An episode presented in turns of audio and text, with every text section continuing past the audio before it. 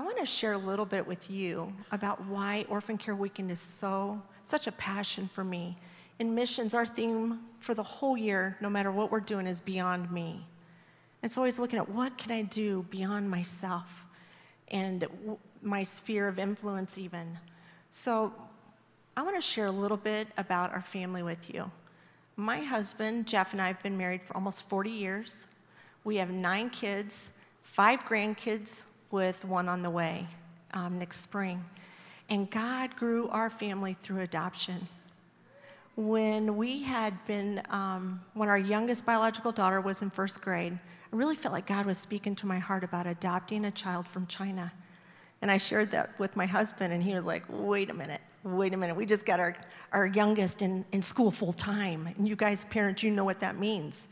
And I said, you know, I need you to pray about it because I really feel God's calling us to this. And he was faithful in that, and he prayed, and he came back and said, Yes, I agree with you. And we were able to adopt our daughter, Beth, from China almost 25 years ago. And then God opened the door for us to adopt a daughter from Korea. Then we adopted a son from West Palm Beach, Florida. Then a daughter from Nashville, Tennessee.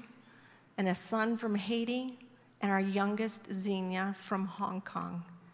And each, God has graciously graciously provided for our family and cared for us. You know, growing a family through foster care and adoption, they can be hard places. But God brought people that were present in our life to encourage us, to bring us a meal, to pray with us, and just be present with us. And I just wanted to share that with you. It's such a blessing to me how God has grown our family. So, our guest today is Jason Johnson. He's a friend of mine. The most thing he'd want you to know is that he's a Christ follower, Christ lover. He is a dad, he's a husband. He was a pastor, full time pastor for 14 years before stepping into another role of ministry in the field of working with churches across the United States to start adoption, orphan ministry, foster care ministries in the church. Jason and his wife Emily and their four daughters live in Texas. I'd like you to help me welcome Jason to Timberline Church.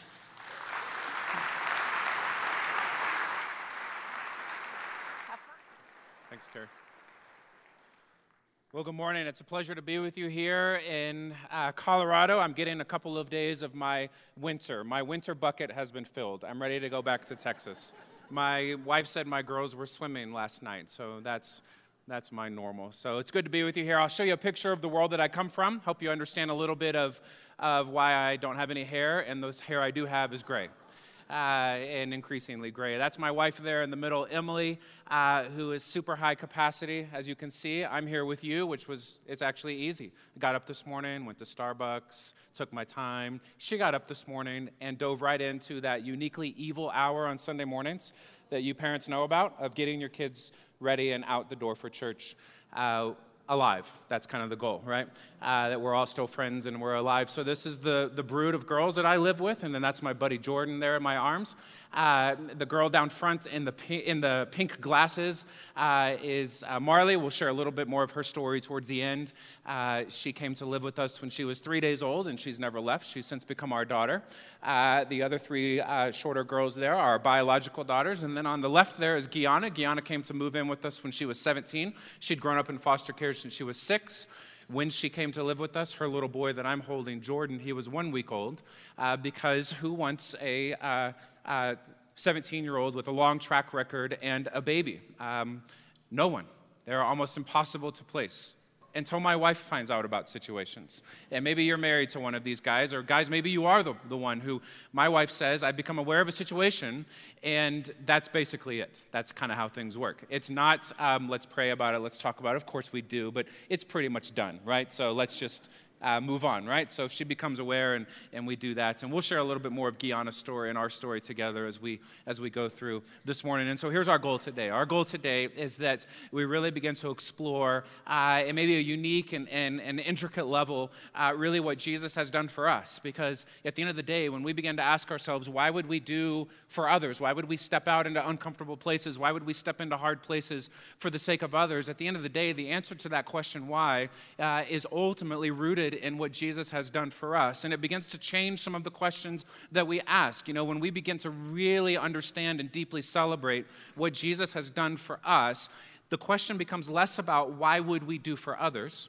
and it's more about, you know what, in light of what Jesus has done for me, why would I not? Why would I not for others? And so we're going to pick apart a piece of scripture here that, that Paul very beautifully kind of unpacks for us just the comprehensive nature of what Jesus has done for us. And what we're going to see is that he has stepped into our story and he has changed every aspect of it. We're going to see how he changes our past, how he has changed our present, and how he has changed our future. And then we're going to draw out some implications of that uh, for us as individuals and for us as families, and then for us even as a church. What does it mean for us to be deep, deep celebrators of what Jesus has done for us, but also wide, wide demonstrators into the lives of others of what Jesus has done? So, Galatians chapter 4 is where we'll spend most of our time, and we'll start in verse 4, where it says, When the, when the fullness of time had come, God sent forth his son, born of woman, born under the law so, this is my favorite Christmas verse. And Christmas is next month. How cool is that, right? That's crazy. Awesome. Love it. And here's what we celebrate at Christmas. Essentially, what Galatians chapter 4, verse 4 says it says, When the fullness of time had come, that literally means at just the right time. So, that language there could be read at just the right time. God sent forth his son. In other words, Jesus was born, born of a woman. We know that woman's name to be Mary, so there's Christmas. At just the right time, God sent Jesus to be born. And then it says, born under the law. And so the best way to understand that is, is this idea that Jesus was born underneath the weight of condemnation. And we don't really talk about that a whole lot at Christmas because it's not, it's just not very happy Santa Magi talk, right? We save that for Easter, but it's true all the time. Jesus was very clear in his ministry I have come into this world to lay my life down as a ransom. I have come into this world to die for you. And so, what we celebrate at Christmas is that at just the right time, Jesus was born to die for us. If you were in a seminary class, the, the professor might say, This is what we call the doctrine of incarnation. This idea that God would wrap himself up in flesh, he would incarnate himself into our story. So, the best way for me to understand uh, very complex things is, is in, in the simplest ways that I possibly can. So, in Texas, we can go to Tex Mex restaurants, which is basically fake Mexican food uh, uh, that's more palatable for us Americans. And you can order uh, chili con carne which literally means chili with beef or chili with meat. It's the same root word, con carne, that we get the, the word incarnate, incarnation. So the idea is that it's God with beef on, it's God with meat on, okay? And my seminary professors uh, probably roll over in their graves every time I talk about that in that way. They're just cringing. I can't believe he keeps doing that. But you'll never eat chili con carne the same. So I've actually given you a gift this morning. If nothing else, I've given you the gift of never eating beef or meat the same. You'll always remember the work of Jesus on your behalf, and I think that's that's a good thing, right? This is the idea that Jesus would, or that God would step out of his glory, that he would wrap himself up in our humanity. And so here's this, here's what we're, the picture that we're seeing and what we celebrate at Christmas that God steps into our story at just the right time, wraps himself up in our brokenness, carries our brokenness to the cross, is broken by our brokenness so that we don't have to be broken anymore. This is the good news of the gospel. In this, we see this, this, this idea that God says to us, Look, I see you where you are and I'm coming after you. Here's God in His glory, and He looks down on us and our broken humanity. He says, I see you where you are, and I'm coming after you. Literally, I'm stepping into your story, and everything is going to change. So, maybe for some of you this morning, that's all that you need to know about God. You just need to be reminded that God is not the kind of God who says, I see you where you are in your brokenness, your shame, your guilt, your anxiety. Now, if you just clean yourself up enough and get your act together enough, maybe one day you can work your way to where I am. That is not the God that we serve. The God that we serve says, I see you in your brokenness, your shame, your embarrassment, your anxiety, your failures. I see you in all of that, and I'm stepping right into the middle of it. I am chasing you down. That God is the kind of God who sees hard places and broken people, and He moves towards them and not away from them. This is just who God is and what God does. He's constantly moving closer and closer to the hardest and most broken places.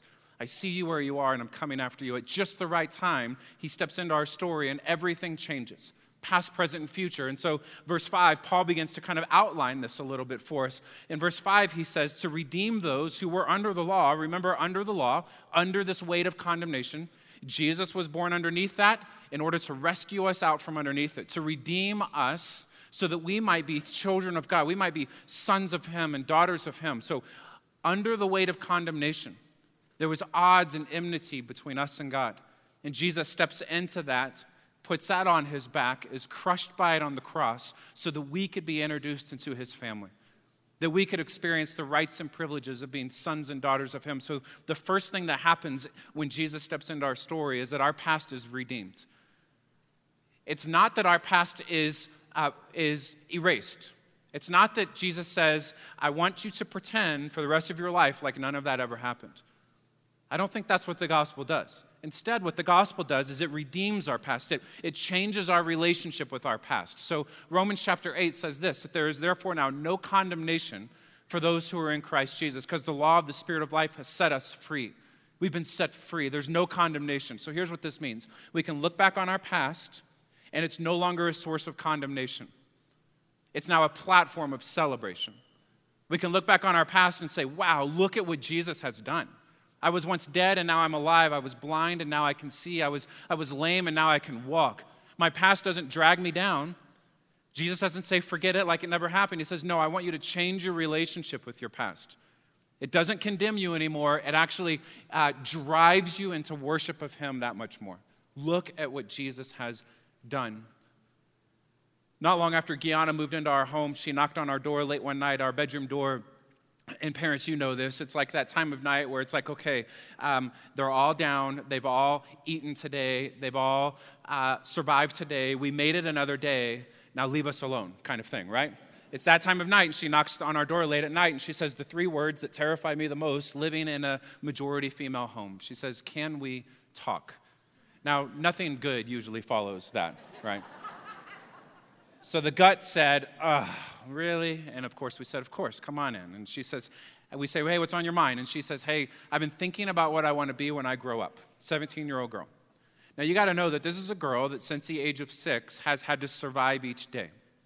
And when I say survive each day, I mean uh, there's no forethought of what tomorrow looks like because today I need to do whatever I need to do today to survive steal, manipulate, fight, scratch, claw my way through today to make it through. And when all that you have is, is time to survive today. There's no room to dream about tomorrow. And now she knocks on our door late at night and says, I'm starting to dream about tomorrow. I said, Gianna, this is beautiful. What's going on? She says, I think I want to be a caseworker. I want to go into social work because all I ever had my whole life was bad ones. They made things worse for me. And I want to be a good one for these kids. And we said, Gianna, how awful is it that the job even exists? Can we agree on that? How beautiful would it be, though, for you to be the one to look into a kid's eyes who's just been removed from a traumatic experience and to look them in the eye and say, I get it, I understand, I've been there, and I'm going to be with you through this whole thing? How powerful is that? What struck me that night, of course, was the fact that Gianna was beginning to dream about her future. And now, three years later, she continues that conversation.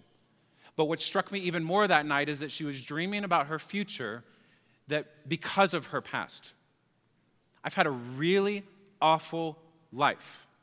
And I can let it drag me down and destroy me, or I can redeem it and use it for good, the good of others moving forward. And this is what the gospel has the capacity to do in your life. Jesus steps into our story and says, We're going to change everything about that past context. And then Paul continues and he starts talking about our present. He says that we have a new present reality. He says, Now because you are sons, God has sent the Spirit of His Son into our hearts, crying, Abba, Father. So the idea here is, is is that because right now in Christ we have the Spirit of Christ living inside of us, and it allows us to refer to God and relate to God right now, today, where you sit in an entirely new way. We can refer to God and relate to God as Abba, Father. That language, Abba, is a very tender and affectionate form of the word Father.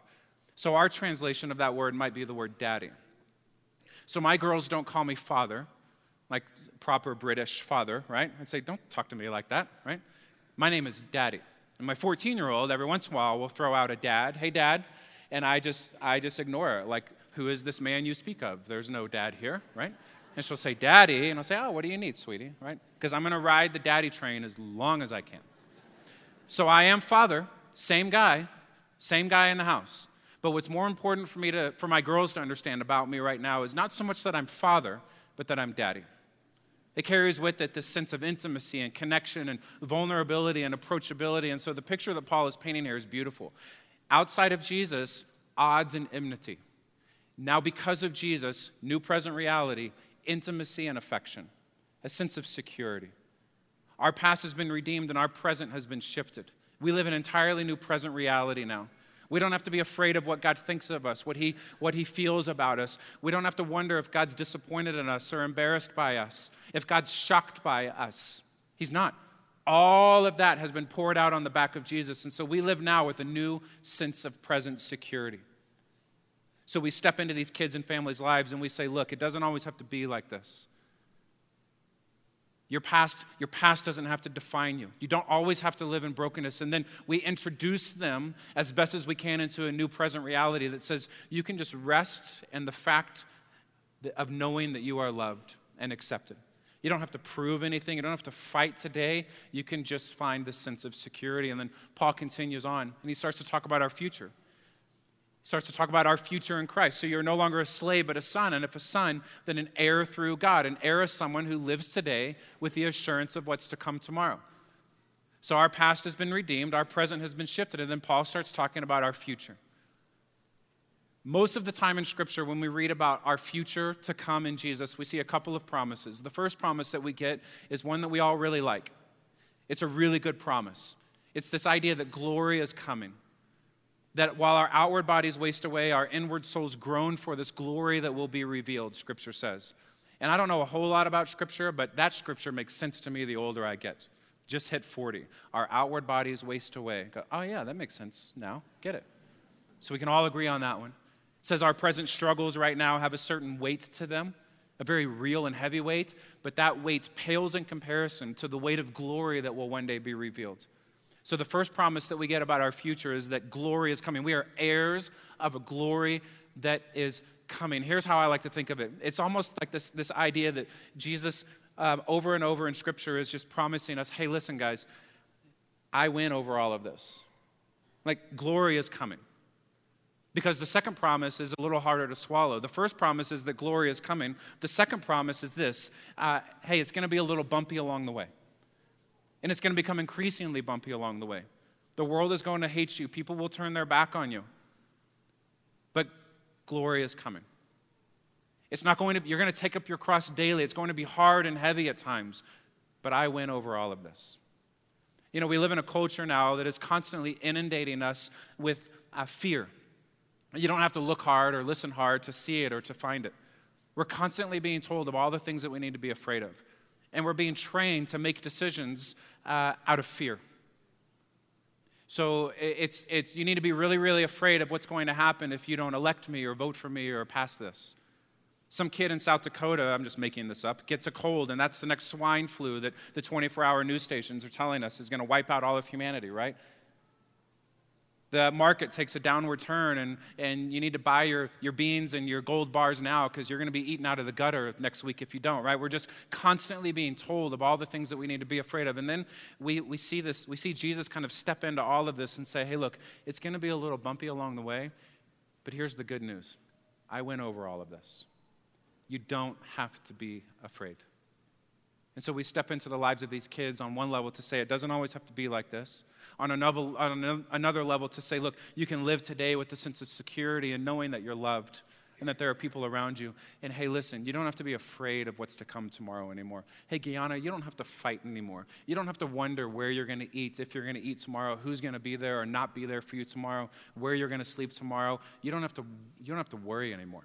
You don't have to be afraid of the future. So she knocks on our door late at night and says, I'm starting to dream about the future because she's starting to become less and less afraid of, of it.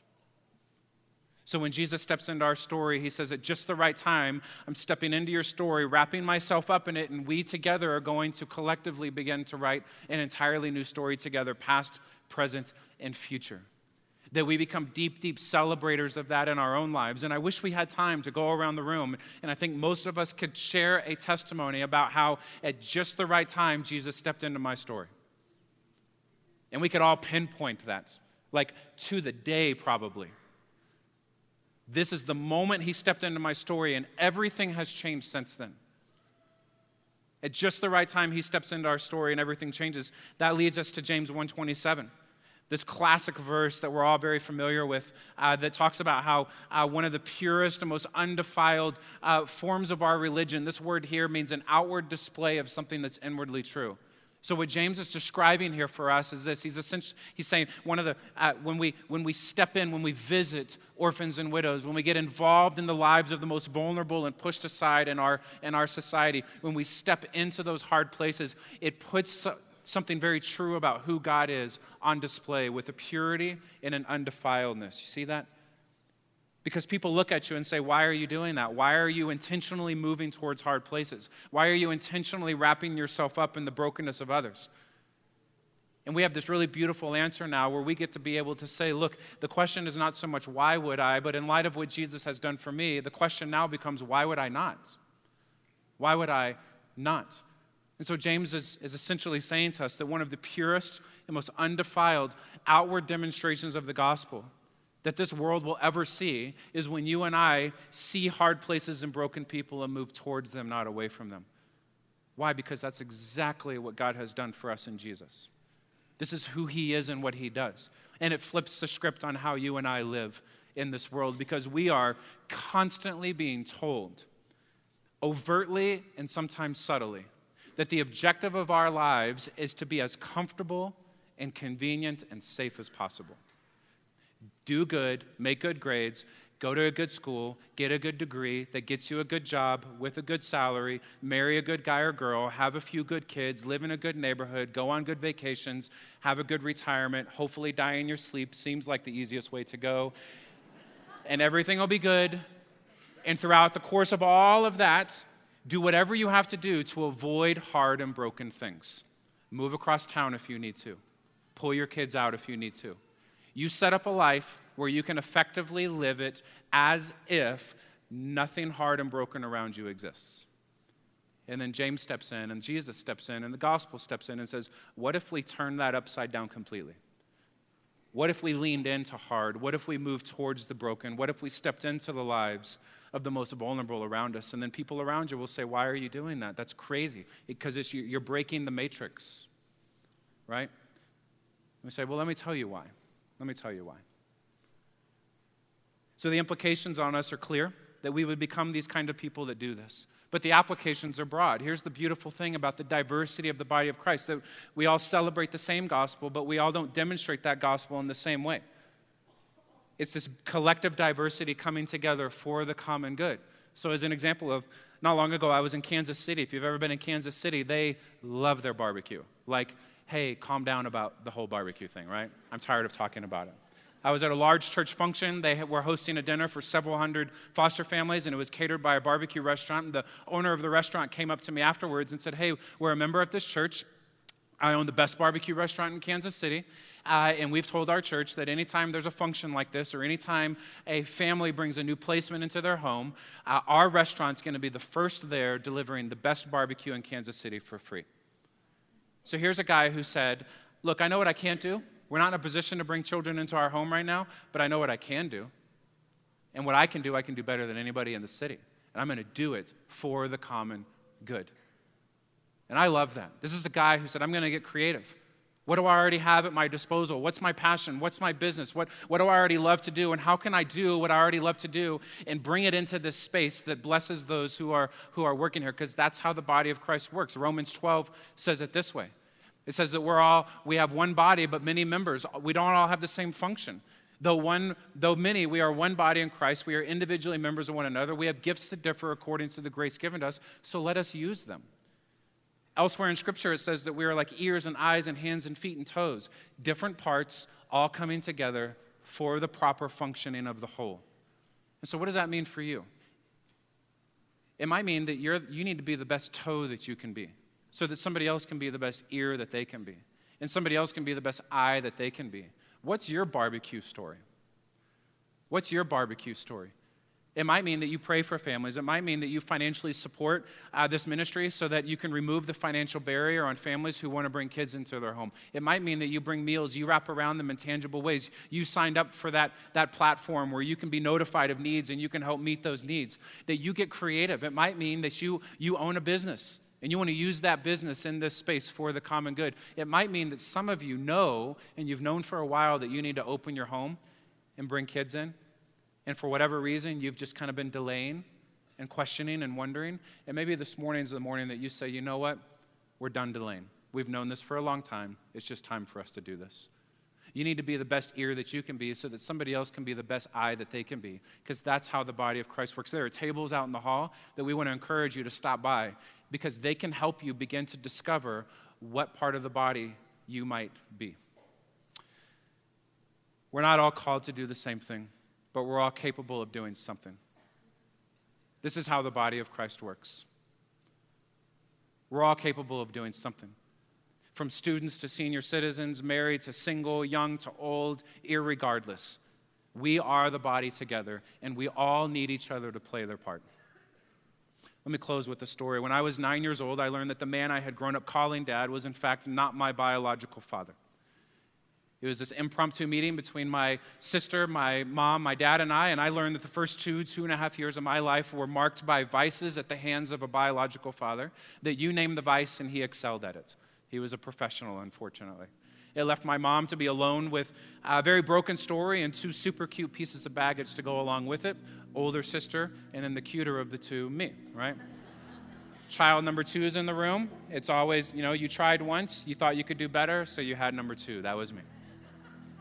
She strolled her, uh, her broken story and her two kids into a church in North Dallas one day, trying to pick the pieces of her life back up together. She met a young worship leader on stage. They developed a friendship, developed a relationship, eventually fell in love. And at the age of 23 years old, my dad would get down on his knee and he'd look my mom in the eye and say, I know your story. I love you because of your story. Let's begin to write an entirely new story together he would turn to take my ask to take my sister's hand to become his daughter and my hand to become his son and he would effectively say to us at just the right time, I want to step into the story and we're going to begin to write an entirely new one together.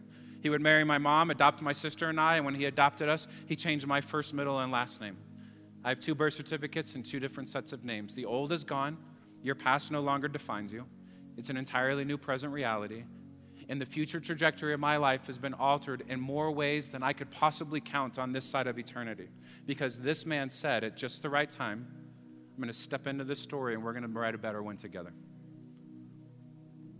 April 25th, 2012, we opened our home to our very first foster placement uh, who never left. She was three days old at the time. She has now become our daughter.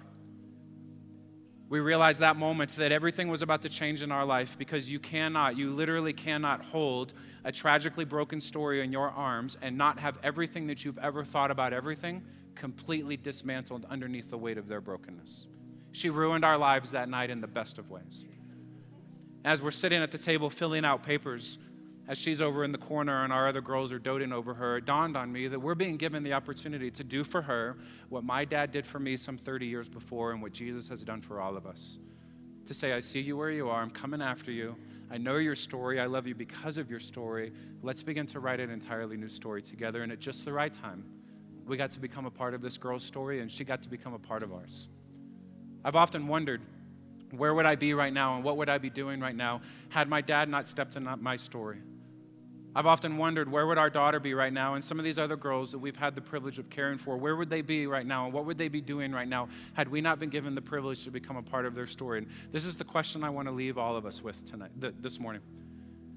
This compelling question that each of us can ask in our own hearts where would I be right now had Jesus not, at just the right time, stepped into my story and changed everything about it. And I really want to encourage you to literally try to take yourself back to that place where everything began to change because of Jesus, past, present, and future. And I'm convinced that when you're able to answer that question, it becomes the framework and the foundation upon which the questions begin to change for you. And it becomes less about why would we do for others and it becomes more about, gosh, in light of what Jesus has done for me, why would I not? Let me pray.